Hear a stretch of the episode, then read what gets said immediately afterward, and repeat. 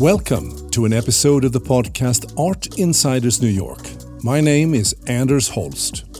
The theme of the podcast is New York, with a focus on behind the scenes conversations with fascinating people who are making an impact in the world of art, design, and architecture. Maxi Cohen is an award winning multimedia artist and independent filmmaker based in New York City.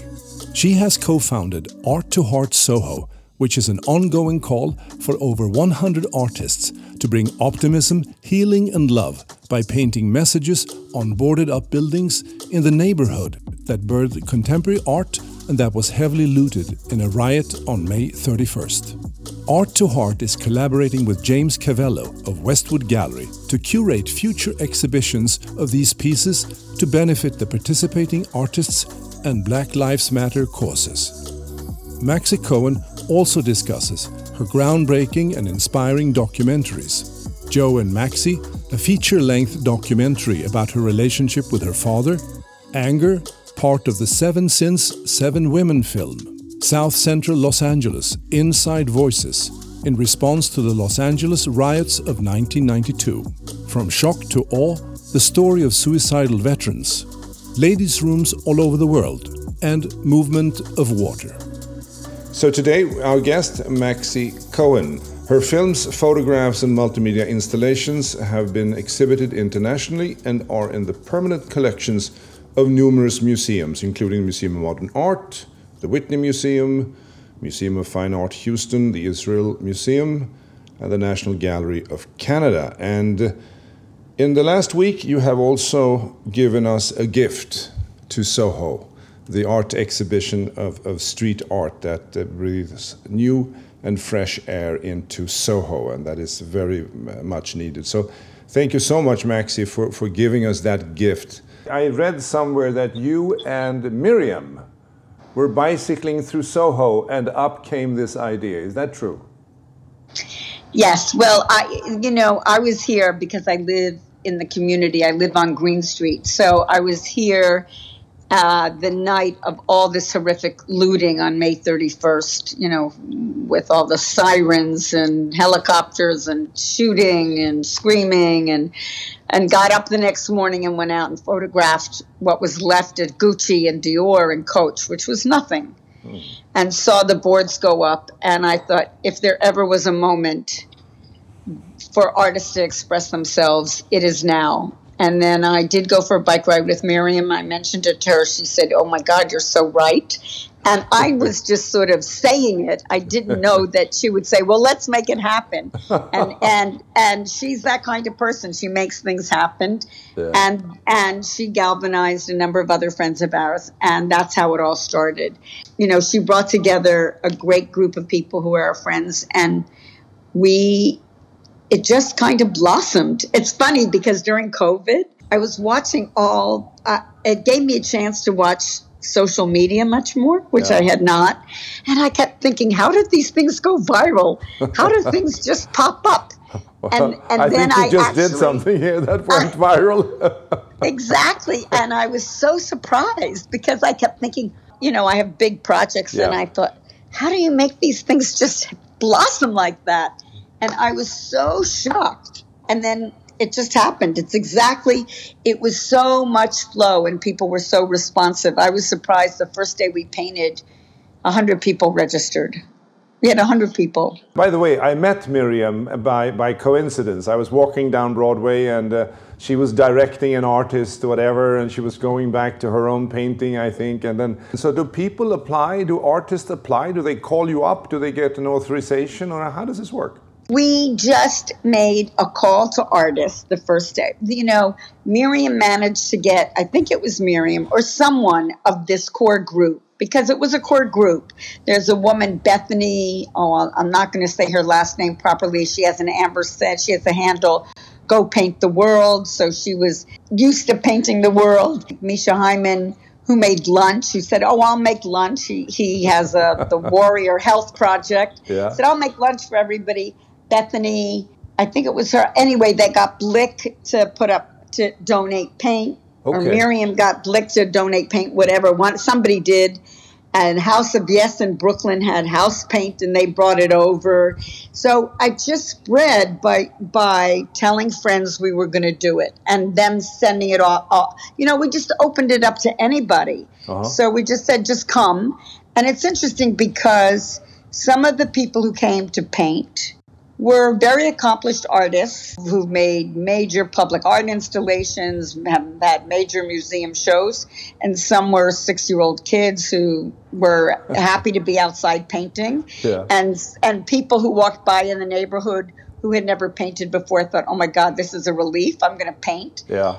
We had people in their late 70s and, and early 80s painting of black, brown, Asian, you know, the, it, it, was a very diverse group. By the second time we painted, we kind of made a mission statement. So when, when did you start? When, when, was the first time? Because this looting was at the end of the month, right? It was like May 31st or June or somewhere there. Right. And the first day we, the first day we painted, I'm looking at my calendar, I think was the 6th okay. of June. The 6th of June was our first paint day, Saturday. So it was fast. I think Miriam and I were riding around on Monday. Mm-hmm. Um, she she has a she has a tea company. Her, she also had originally the Guggenheim in the '90s in New York was where Prada is at the corner of Broadway. Yes. And yes. Prince. And so Miriam had a tea salon underneath, but now she kind of works upstate. And actually, another friend of ours, Bobby uh, Bobby Van, who lives in um, San Miguel Allende, she had called Miriam independently and said, You know, I read, I think they're doing this in Oakland or San Francisco. You should do it in New York.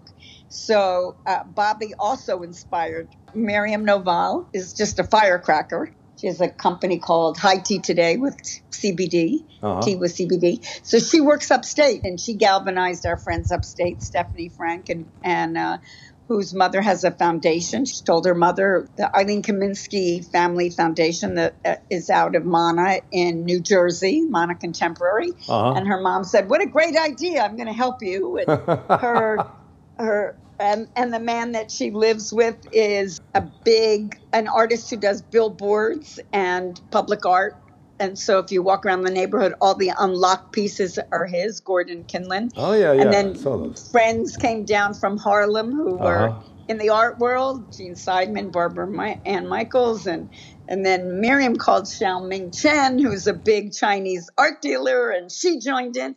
And then this guy Timur York came and he made a poster, and, and, then we made a, a, a, mission statement, and then we were a little more formal the second time. Uh-huh. And another woman, another woman in the neighborhood said, "Oh, this is really great. How can I help you? I have two young kids, but I have great skills with spreadsheets." And I thought, spreadsheets, that's what we need. We need a spreadsheet. so Theta Sam came up with a way to register where everybody could put their name in and send their photographs in. So there was a way that we could keep track of which artists painted uh-huh. where uh-huh. and what their photographs were. Yeah, yeah. And so it just kind of kept blossoming like that. Yeah. And um, and then so we painted again. Misha made lunch again.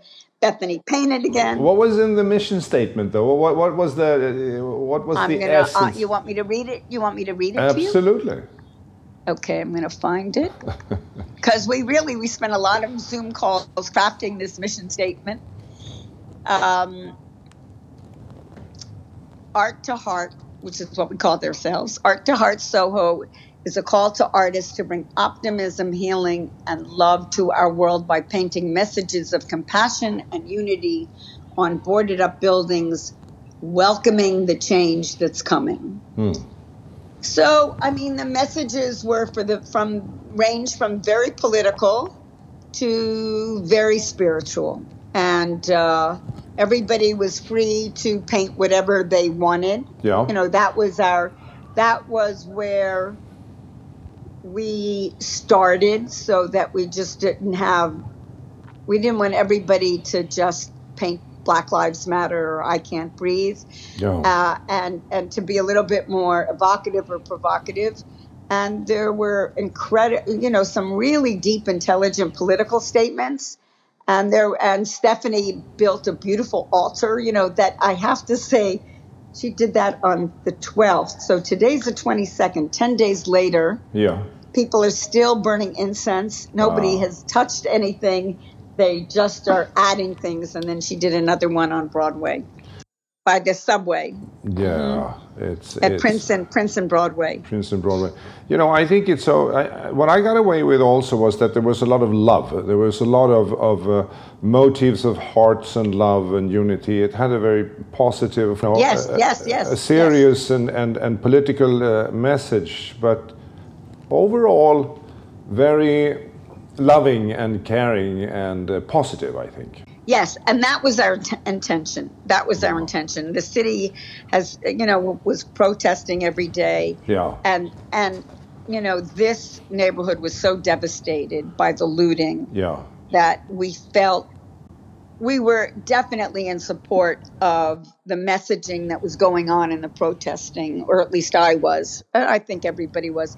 But we felt that what was important to uplift our spirits and the neighborhood spirit was um, more messaging that about you know more of that sense of we need unity we need love we need compassion. I, I did a couple pieces pessimism is an indulgence despair is a lack of imagination I took a photo of that. That has a very nice uh, pink, uh, bluish uh, color, right? that's right that's right. I love it. and then i did i i did love is love is love is the answer but i uh, everybody always says that but if you really think about it you know it really does make it you know if, if everybody came from love we wouldn't be in this mess we would we would have this sense of unity and equality and compassion and you know, and tolerance and Yeah. and we would applaud difference so You know, it was it was so nice because that that was our first thought when we went out. Is that you know the artists are reclaiming Soho. They're coming back with a vengeance. They're they're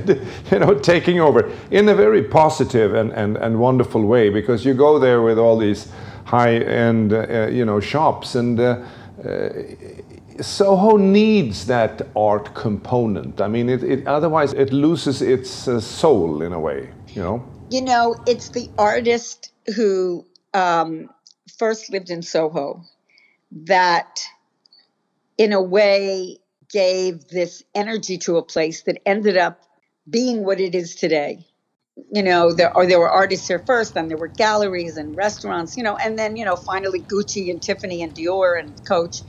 And you're absolutely right. And what was so great was that people were painting from their heart Yeah. wasn't about money on No. top of places that were about money mm-hmm. and it it kind of it absolutely brought back some soul and some human creativity and the human touch and the neighbors really appreciated it you know i wasn't sure what would happen somebody the first day came said he looked out the window he had tears in his eyes he came down he was so grateful and i was happy because you know, I didn't know. Maybe people preferred the minimal look of all the plywood, but Yeah. I was very happy to see that people were really in the neighborhood grateful. People really did. People stopped by, they joined, and I think it made a big difference. Absolutely. So you started on the 6th and then it went on like uh, the second week you did your mission statement, more people came about. And what happened the third week? Oh, so yeah, so we and and many of the artists came out anyway in between the time. You know, for us, you know, it was really Stephanie Gordon and myself and Miriam that kept lugging the ladders and bringing the paint back and forth, and you know, it was like, oh my God, I So, can't believe so, so, we. e- so everybody used the paint that was offered to them. People didn't come with their own paint. They were No, like, some did. Ah, yeah. Some did. Some more serious artists did. some, you know, some brought stencils, and um, no, a number of the artists that you know really there were a number of serious muralists, serious artists, and they did bring their they did bring their own supplies, or they you know mixed our supplies and their supplies, and then actually it's interesting because James Cavello, who owns the Westwood Gallery in on the Bowery, Mhm. um, one of his artists, a, a spectacular artist, Nobi Nagasawa. Hope I said that right. Huge public artist who's international was painting uh, the second time we came out, and she brought her students the third time that we came out. And and he came over and he saw it and he said, you know, uh, he's part of the Broadway, what the bid, whatever. Yeah, that yeah, is, yeah, the, the- bid, yeah. And he said, uh, "Let's paint Broadway. Let's really curate Broadway. You know, the artists are really serious and doing spectacular work. Why don't we bring them to Broadway?" Yeah. So call the stores and make sure we have permission, hmm because I would hate to see somebody paint all day and all night, and then in the morning it's gone. hmm and he did that and he also i mean i'm hoping all this is is the case because that's what we're counting on found a place to store the art Uh-huh. uh, because we had the idea that uh, and i walked the new york historical society through Yeah, here yeah. right so it'd be great it is a specific moment of, in history It it, will be It is. and so it would be great if we had the work, if anybody wanted to exhibit it or to auction it off to benefit charities and to the artists. So we agreed, James agreed, that nobody else would benefit but charities and the artists, and that he had found, which I'm hoping gets confirmed today, a place to store the art. Oh, And that's that you'll see the broad the art on Broadway was great, right? Yes. It was really the artists were artists who have painted in the interior of, of Soho. I mean, there you have artists. Um, one of the guys that painted with us the first time, hmm Tristan Reginato, he organized, I think, former students of his, Mhm. a lot of African American artists, and they painted beautifully on Broome and up Worcester. hmm And so if you walk from Grand Street up Green and around Worcester, up Mhm. Worcester Grand, you know, there, and then we expanded through Spring and Mhm. Broome and Grand and West Broadway. It was like an open air museum. So a number of the artists who had been painting in the interior of Soho went to Broadway and painted on Broadway. We put the call out again, and I, you know, and that's how that happened.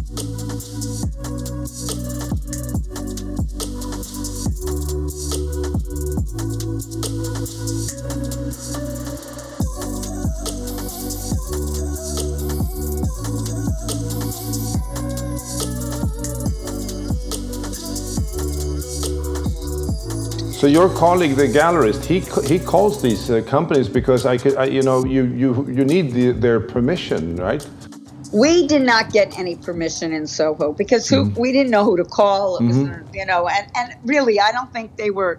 I'm not sure they were up for talking to us because you know they had to deal with a store that had just been looted. So you know, we just painted wherever. And some of the stores have been uh, now. I've been running after all the stores and running out my door to kind of keep saving the art Yeah. and some of them are, are very are very thrilled that that we painted and are very happy to donate the work to a cause you know otherwise they really own the plywood and some of them just took it off and had it all junked or i noticed um, chanel they just keep painting over art and i feel really badly because some of it is real art you know really incredible art Dolce Gabbana, that beautiful orange uh, whirling uh, pattern, and so you had the juxtaposition between you know the fashion company and then the street art below it, and I thought that was so so great. So you're right. I mean, the board is owned by the store itself. So are you now collecting these boards? Well, I've been running around trying to save them. I mean, I found a construction company in front of Jimmy Choo that took them down, and they were just about to take off. And they said, Well, if you find a good charity or whatever, we'll bring them back. I asked them to hold on.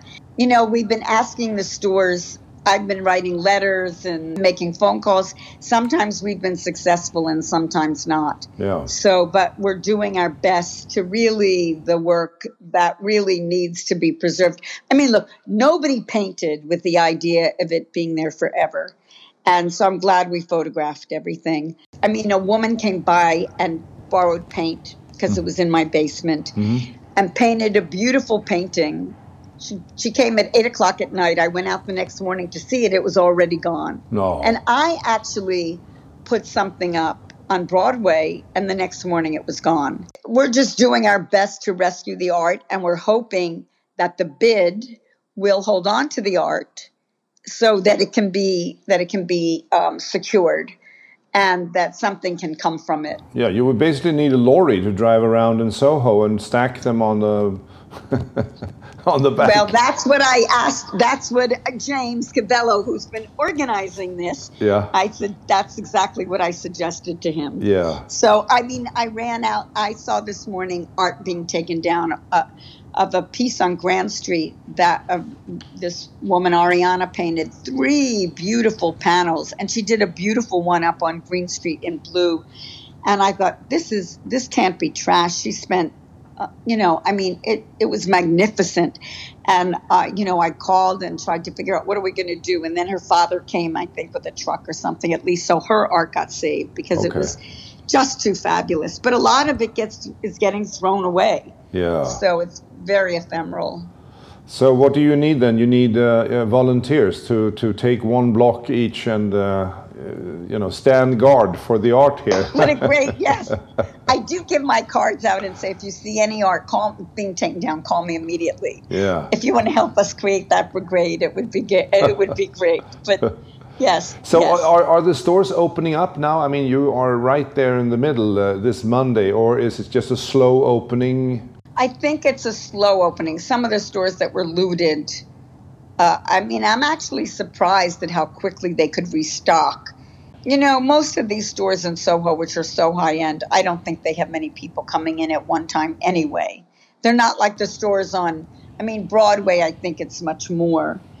But so I don't know. I haven't been on Broadway this morning because I'm hoping that the bid is going to watch over Broadway. I'm sort of been driving my bike all over Soho. um, uh, I've gone out three times today when I, oh, you know, I hear. You need know, an army of helpers here, you know.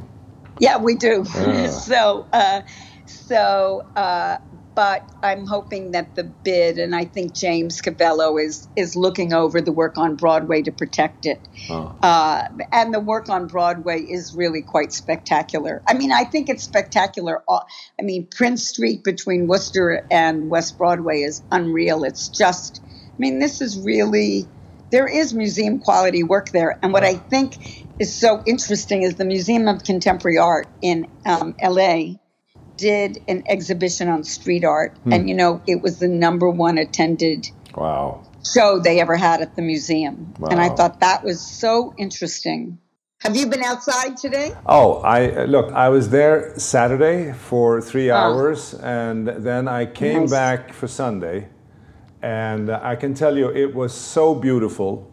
I think I took about 185 photos or something like that. Oh my God. And uh, you know, you were hanging out with the artists, and it was a very open and wonderful conversation. Uh, and everybody says this is like what Soho should be like. You know, this is what it was meant to be. Now it's sort of a It's what it was when I first moved here. That's that's what gave me this idea. yeah. So uh, it reminded it, it reminded me of the days when I first moved to Soho, and everybody that you saw was really uh, people who were within sort of the same age as you. There was you know a similar demographic. You know, Yeah. They were all artists, and at three o'clock in the afternoon, there was no commerce anymore. It was dark, and and um, and this when all the boards went up it reminded me of those days I talked to this woman.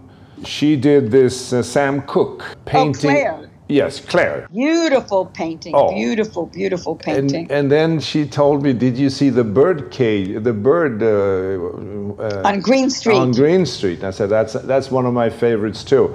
So it's i think it's really great that we're having this conversation because i'm hoping that the that the businesses on, on broadway will see the value of the art and the value that that this uh, expression is worthy of preserving and worthy of auctioning and wor- you know that it's worthy because it's a, an historical moment. Yes, it really is, and I, you can feel you can feel that when you were walking the streets. Why wouldn't one turn this into maybe an annual art festival where one could have some kind of public display of street art in this way uh, in in Soho to sort of reinvigorate the, the neighborhood and and uh, so on and so forth. Have you have you discussed that at all in in this is this group? No, I think it's a great idea. I mean, that's how this is happening. You know, last night I was talking to an artist on Broadway at 10:30 at night, and he said, "Well, can if we sell the art, can we pick our own charity?" And I said, "You know, we haven't even had the, that conversation yet. I think that's a great idea, and that's sort of how this has been happening. So I I do believe that that I'm going to bring that up." Mm you may have spawned a new idea. well, I think we need to do something with Soho because, and why not uh, honor honor the, the, the, the, the heritage here with art? I think that's a great idea. You know, Soho is really the birthplace of American contemporary art. When I first moved into the neighborhood and the trucks left at three o'clock, you know, the end of the, the rag trade and whatever businesses were here, mm-hmm. iron workers or whatever the people that you saw on the street were kind of your around your age. They were really all artists. I mean, it was really a community. I'm a filmmaker and uh, a videographer, and was so interesting now, which I haven't seen in years because of the commercialization, for me, what was so moving is to see who was walking around in the last couple weeks, realizing that there are artists who I've seen in museums and art fairs who I'm a huge fan of that I didn't know lived around the corner from me. You know, that there are tons of artists in Soho. Mm. And you know, what's really also really interesting, because you mentioned Claire's work that you liked so much, and she's one of them. There are children of the original artists that settled in Soho that have felt such a deep connection to painting here because they grew up here. And Claire was one of those artists who grew up here as a child who really felt a deep connection to the community because she was here when they were, you know, that's the environment she grew up in. So, uh, how long is this going on for now? Is it like an open ended um, uh, process or is there a well, final date? you, you, you, you're making this up as you go, you know, I find that so interesting. It's wonderful. Yes, and the thing is, I think it's going to last mm-hmm. until the stores open and all the plywood is down. I, you know, artists were painting last night. Artists were asking me which buildings do we have permission to paint. Came out at eight o'clock this morning to paint. Uh, I've had a guy who's borrowed my ladder every day to paint. He's there.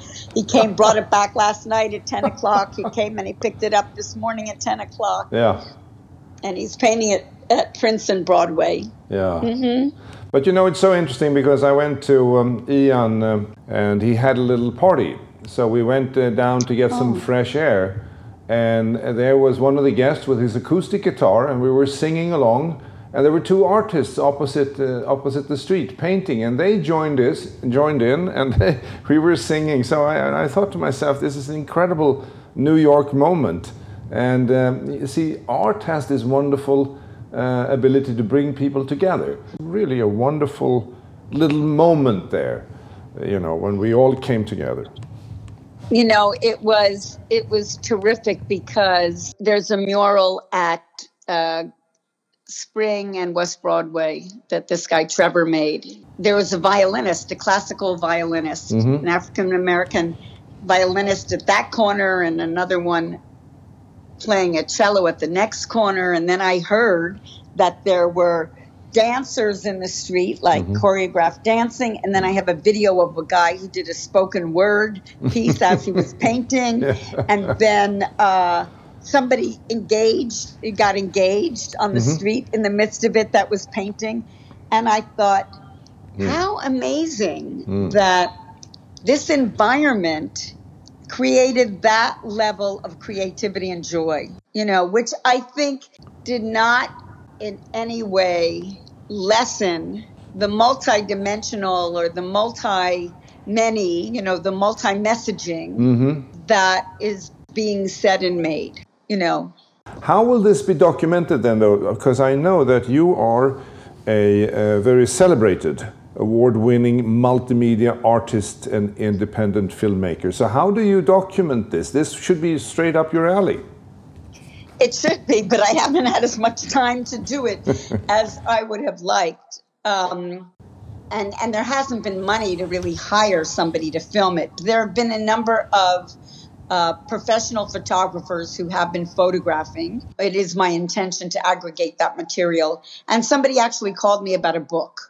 So I'm talking to her this afternoon. There were a couple people who were out there shooting video, and I'm trying to aggregate that material so the story can be told. If they're, you know, if the if the work is going to be exhibited, then I think the story is very moving to see those images. And I have been photographing and filming in the neighborhood as best as I could through, COVID. you know, I was isolated, COVID, um, mm-hmm. from the beginning of when the plywood went up, and from even before that, when there was some art in the neighborhood that was COVID related. You know, so we're working on it. You know, it's like let's finish painting before we, you know, it's like it's it's everything at once. How do we document it? How do we aggregate it? How do we edit it? How do we paint it? Yeah. You know, it's everything sort of at once.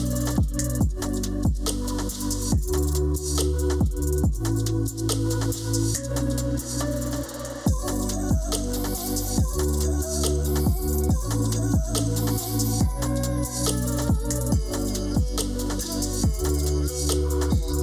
you tell our listeners a little bit about yourself and, and the work that you've done and been involved in? Oh, my, my, my.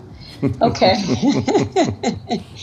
well, you know, I started basically as a, a, filmmaker and a videographer in this first wave of people who did video making kind of guerrilla television and television for social change.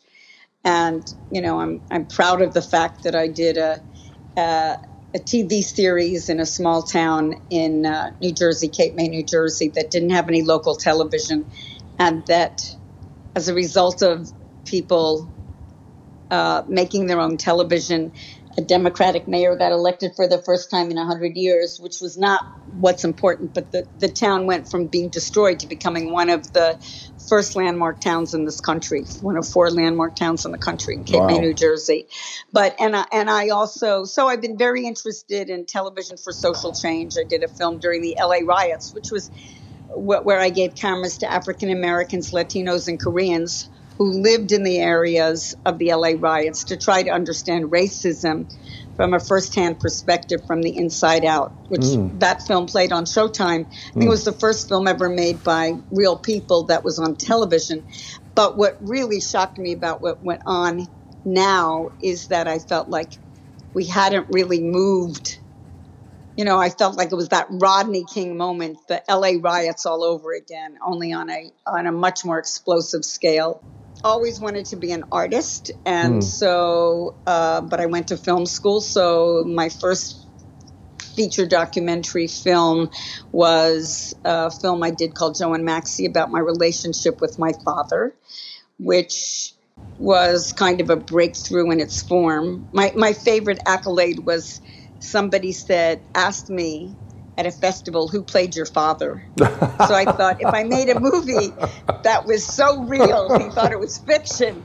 That was the biggest compliment I, I could I could uh, I, I, I could have. But in those days, also, it was a time when foreign films were being released much more than American independent. So I was part of this American independent film movement that helped to foster the exhibition, the distribution, and production of independent feature films. At the same time, I continued to make art because it takes so much time and energy to raise money to make independent films. You know, I think about I feel like I wasted 90% of my life trying to raise money to be quite honest. And and you know, it used to be easier. I was very lucky. I'd get grants from the National Endowment for the Arts or the film I made in LA, the Rockefeller Foundation supported. But really, it's just it, unlike in Europe. It's it really is very hard for independent filmmakers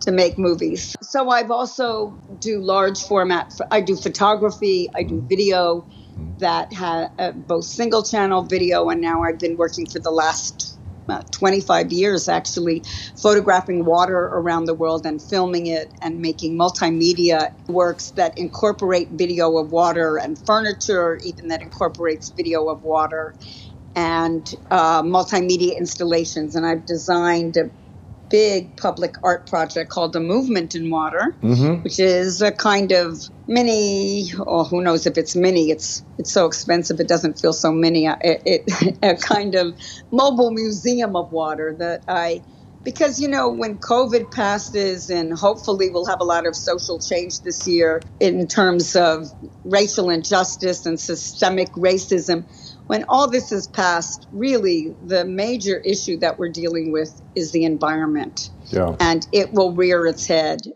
as as it is rearing its head and so the that project, it's really its mission is to create a greater reverence for water and to shift your physiology, which I think, you know, once we open again, mm. uh, or as we open again, or at some point, people will, I think, have a greater reverence for nature.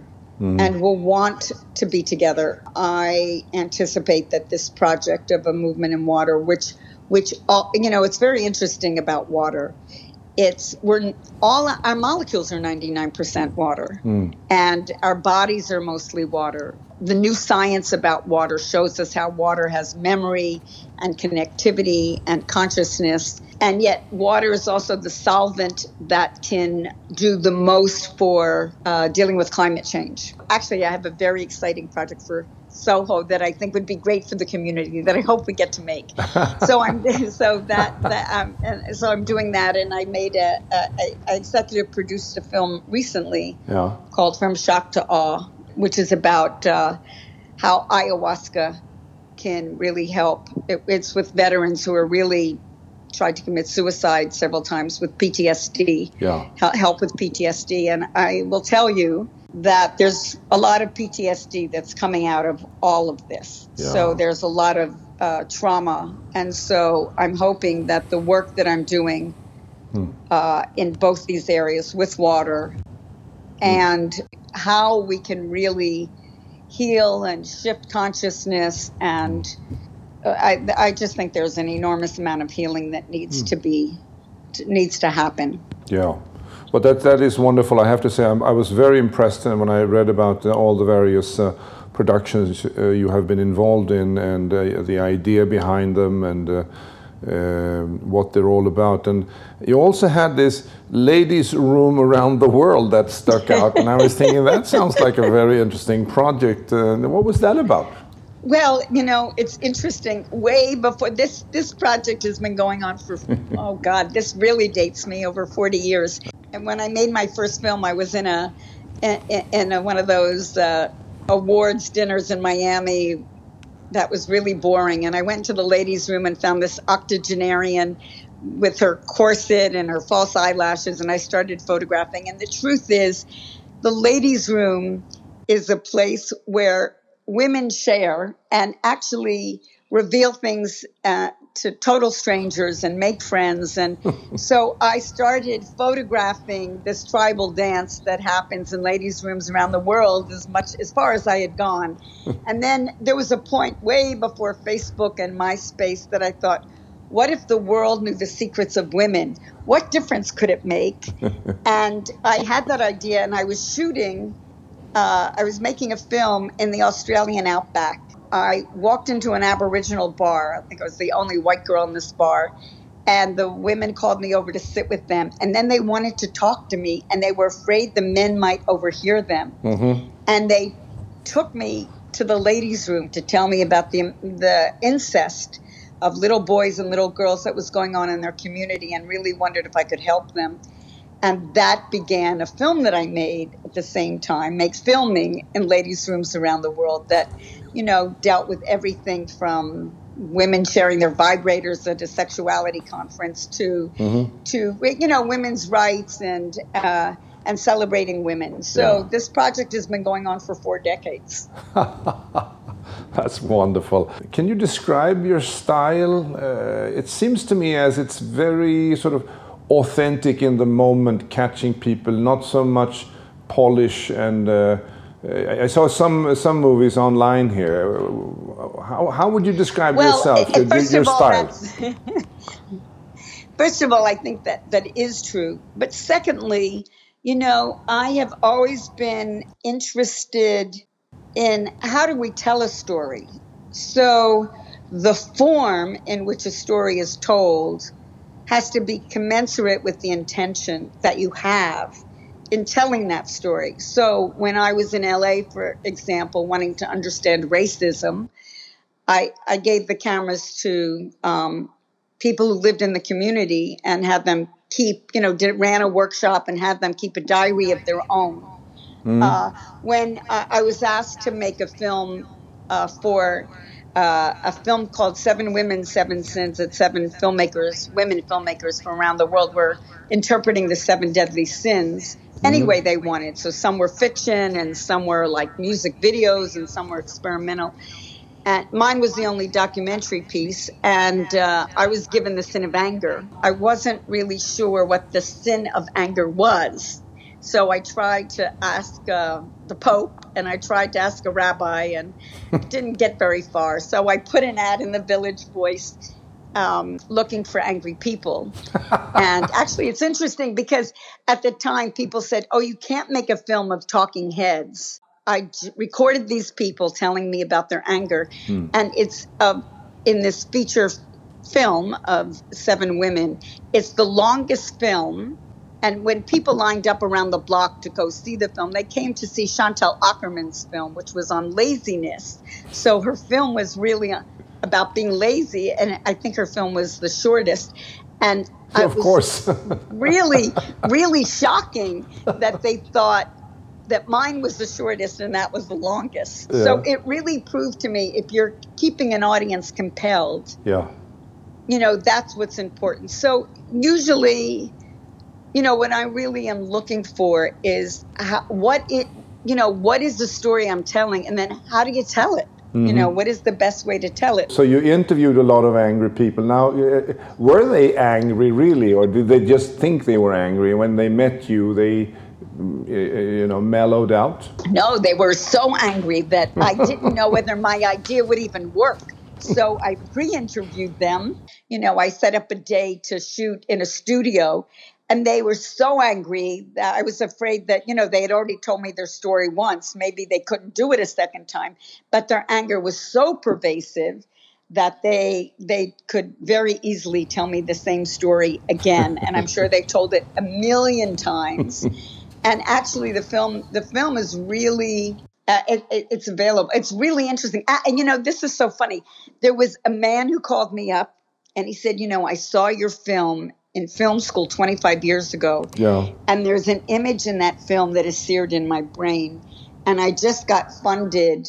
I think it was a, one of the producers from uh, This American Life said I just got funded to do a podcast called mm-hmm. Heavyweight. It's a Gimlet podcast called Heavyweight. Mm-hmm. And he said, I want to find the people that were in your film from 25 years ago and find out what happened to them. Yeah, yeah. And he tracked them down. yeah. And I was sorry we didn't make a film of the podcast, which is really interesting because it's a 45 minute podcast with with some of the most extraordinary interviews that that that happened.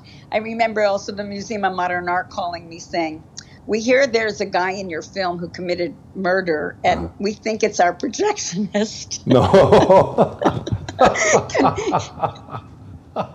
and, and, they wanted to see the film. So, you know, and one of the guys who I was so moved by, we actually did a um, Simon and Schuster did a book. You know, I had them. We we did a book after he was a cop that it was a detective who, um, who came from a family of mafioso, mm-hmm. and uh, he was very upset that his he was the 11th highest decorated cop in New York, and he felt so betrayed by the police when he found out that his phone had been tapped, mm. and then many years later, or some years later, he had uh, it was allegedly I don't know 16 murders or something, and uh, no, the people were angry. They were so angry.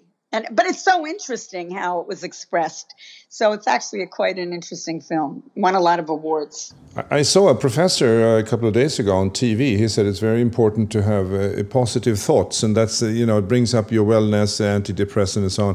What did you learn about anger? What is anger good for? I mean, did you did you uh, come to any conclusion here? I did because I had to figure out what anger. I'm I'm not an angry person, and I didn't understand what it meant to have the sin of anger. I didn't understand the seven deadly sins, and that's why I wanted to get the pope or an archbishop. But I I but what I decided was people who were so angry that they were hurting themselves or somebody else. That was what made it a sin. That was my definition of what made it a sin you know, if you ask me personally, I feel that anger sh- should be channeled. You know, not it shouldn't be suppressed. Mm. It should be understood and expressed, examined all the way through, and ultimately turned into something that's of value. Yeah. Which I think in a way gets back to the painting in the street, you know, for a lot of artists. Yeah. I think I think you're right. This is um, this is this is wonderful. You have a very interesting uh, career. I was reading reading about you, and I thought, wow, that is that is very interesting. So. I do think it's good to thank the sponsors. So, can I do that? We were very, very grateful to have the sponsorship of not just Blick for paint and House of Yes for paint, but really Eileen Kaminsky's Family Foundation really sparked us, and and also the ESKFF her the nest which is stephanie frank her daughter. Yeah. And the tea salon miriam Novalle who's mm. incredible tea. The cbd her cbd tea high tea today and and the tea salon. Mm-hmm. and uh, i think i mentioned that misha hyman who has the health warrior project contributed. I do have to say there were amazing wonderful artists. And we're very excited that the bid will really take a role in helping uh, the artists and charity by preserving the work. And that's really thanks to James Cavello mm. of the Westwood Gallery. You know, I have to say it's quite remarkable because people came away from as far away as Boston to paint and wow. Brooklyn and Long Island and, and whatever. I think that spirit of recognizing Soho and wanting to bring this to Soho uh, was felt from close and from afar. I, I, you know, it's interesting. I just want to say one thing. I asked a lot of artists who said, "Oh, I'm from Jersey City," or "I'm, you know, I live in Bed Stuy or Fort Greene or mm-hmm. Crown Heights. Why, why did you come to paint here?" And I think they recognized that it was desolate from the looting, that it was all boarded up, but that, that also there was a kernel of this is the place to paint, that this is the birthplace of something that of, uh, of art in many ways mm. in contemporary in contemporary art. Mm. That's very well put. This is the beauty of podcast because when I was walking around Saturday, I said to myself, I have to get the persons behind this on my podcast. And I found your email and I emailed you and you said, sure, just give me a call. and then, so from Saturday to Monday, from idea to execution, that, that's, a, that's a record for me at least. And thank you so much, Maxi, for, for uh, helping me to do this. And, and I, will, I will do my part. I will put this on, on, uh, on the front burner and make sure to spread, spread the, the message. Can I ask you a question though about art? Um, uh, to heart. So that is, it's an Instagram page. I saw that. Is there also a website? We we did get a website called arttoheart.art, mm-hmm. and I haven't had time to see if we filled it out. So I'll have to check. I, and and I think we do have it. So I think our intention is I'm going to make sure in the next 10 minutes we're going to be on that. Okay, wonderful. And you can find the art on Instagram at um, hashtag art to art with the number two yeah. with a heart yeah. and art with a number two and a heart Soho and then at uh, art to heart written out dot art. Yes, I saw I saw the last one. I'm following that, but there are two others then. Yes, people have been posting at hashtag yeah. art the number two and a heart. I mm-hmm. see. Thank you, thank you, thank you. That's how this whole thing has been happening. Thank you so much. Congratulations again. Okay. Thank Take you. care. You too. Bye. Bye bye. This is Art Insiders New York, and my name is Anders Holst. Thank you for listening, and be sure to visit artinsidersnewyork.com to join the conversation and subscribe to the podcast. If you enjoyed this episode of the Art Insiders New York podcast, head over to iTunes, if you're not already there, to subscribe, rate, and leave a review. It's very much appreciated. Thank you. This episode was produced by UOM LLC, copyright 2020.